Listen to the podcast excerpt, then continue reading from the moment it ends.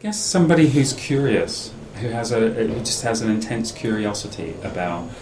the the subject, whatever it is, and who who is also wanting to learn themselves more and is willing to to sit with people and sit with their their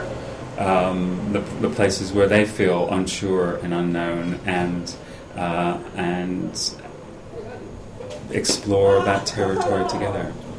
Um, as well as somebody who, who knows their stuff and is, is passionate about the material that they're presenting. Um, we've always uh, insisted that anybody who is a transition trainer had certain competencies because we can't we you know, train the trainers we can't teach all the competencies we need people to have but also we've we've insisted that people have hands-on experience of doing transition so they're speaking from their own personal experience um, and and that the power of that is I think is um, is compelling and, it, and it's it's something more than just um,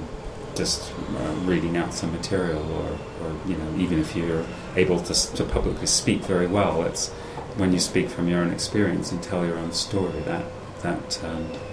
that's all, often very compelling, and, and that's also some of the, one of the great things about transition training because you hear not only the the trainers' stories, but you hear the stories from your, your fellow participants, and I think that is a really powerful um, powerful way of learning.